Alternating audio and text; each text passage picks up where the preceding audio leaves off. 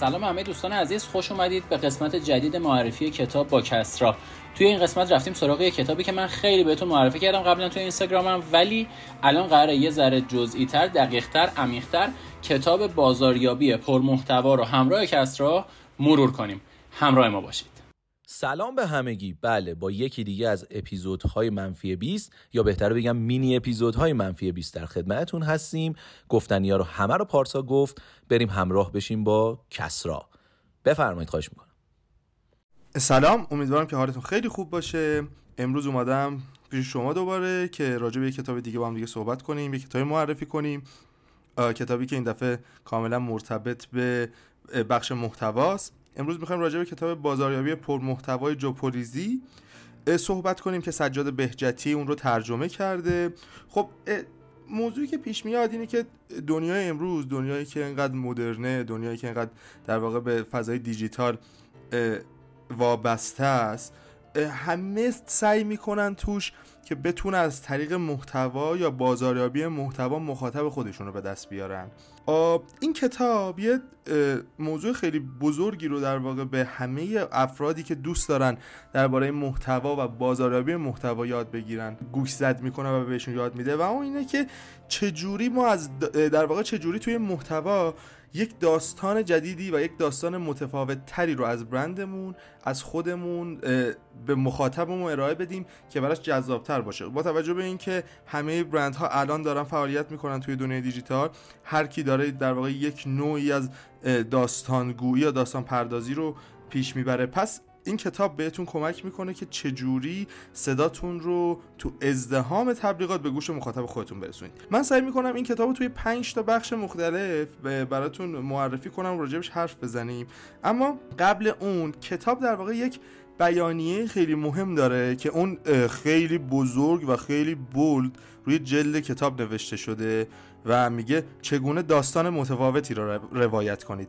صدایتان را در ازدهام تبلیغات به گوش مخاطب برسانید و با بازاریابی کمتر مشتری بیشتری به دست آورید. خب ما میریم سراغ در واقع بخش های مختلف کتاب. اول از بخش اول شروع می‌کنیم که اسمش هست بازگشت به نقطه شروع. چیزی که هست اینه که من می‌خوام این بخش رو فقط با یک جمله کوتاه از آیزنهاور براتون معرفی کنم. آیزنهاور خب تو یکی از سخنانه رسمی که داره یه حرف خیلی جالب می‌زنه درباره در واقع محتوا که می‌تونیم ربطش بدیم. و اون اینه که میگه درباره تفاوت تفاوت رهبری و تجاوز اینگونه میگه.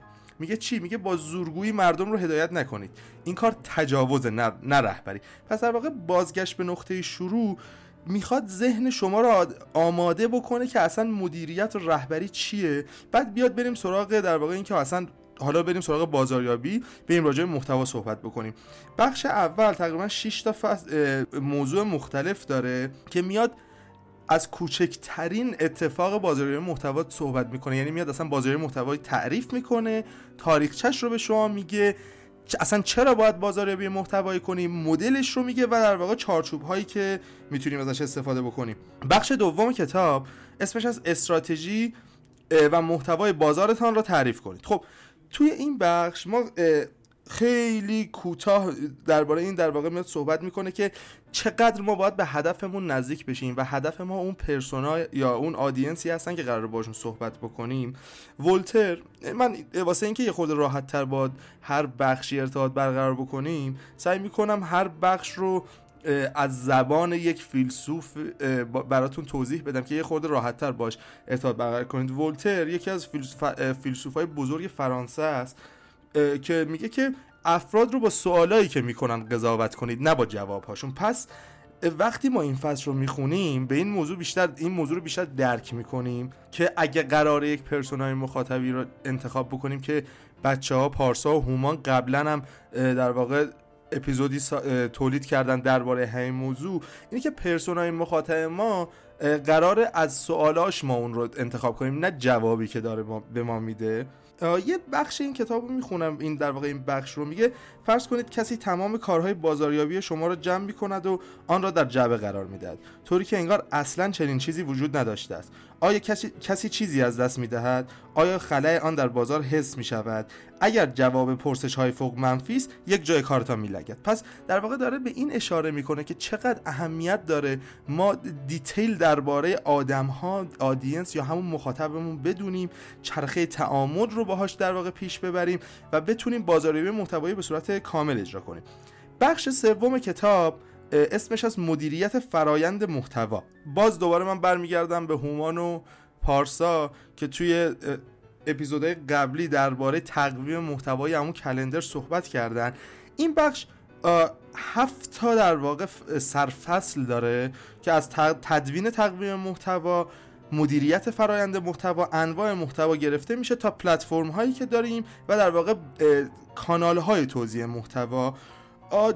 من واسه اینکه خیلی هم نخواهیم در واقع از همدیگه دور بشیم جوپولیزی یه صحبتی داره درباره تولید کننده محتوا. میگه تولید کنندگان محتوا بسته نهایی را قالب بندی یا خرق می‌کنند که در آن محتوا ارائه می‌شود. یعنی محتوا را زیبا سازی می‌کنند.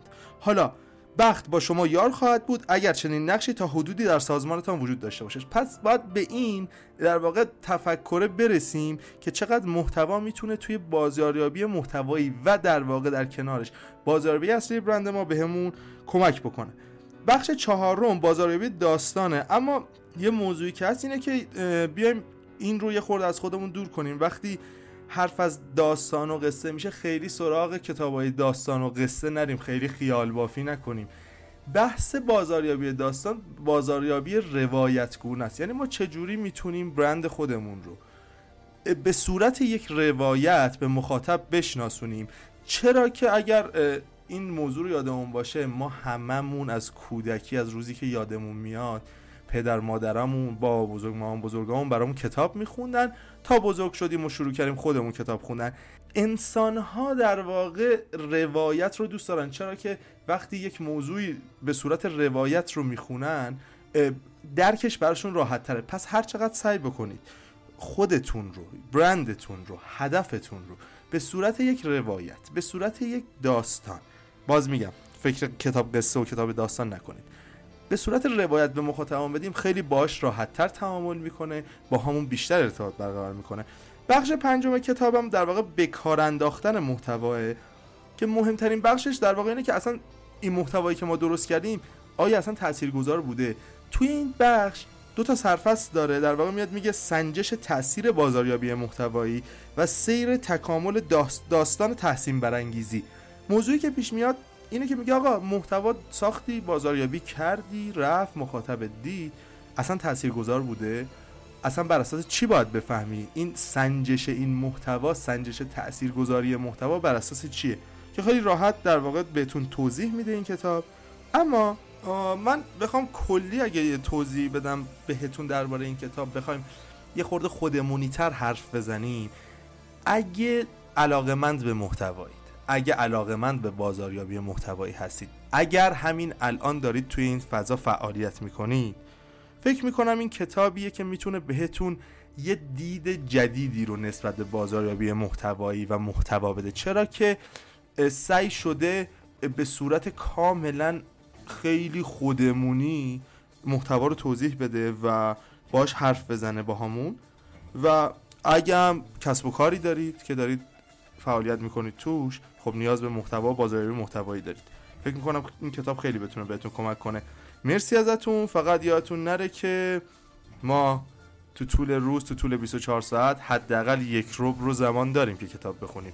چه قرار کاری باشه چه قرار قصه باشه چه قرار فلسفه و تاریخ باشه. پس ازتون خواهش می‌کنم که این یک روب رو زمان بذارید کتاب بخونید و ازش لذت ببرید. مرسی از شما. مرسی از تو کس رو. واقعا لذت بردیم. دست درد نکنه. اگر این کتاب رو خوندین دوستان حتما نظرتون رو بگین. چرا که نه می‌تونیم استفاده بکنیم. اگر هم نخوندین واقعا یه لطفی به هر ستای ما بکنید و برید زودتر این کتاب رو تهیه کنید و بخونیدش و نظرتون رو تو کامنت به ما بگید. دمتون گرم. مرسی. به زودی برمیگردیم.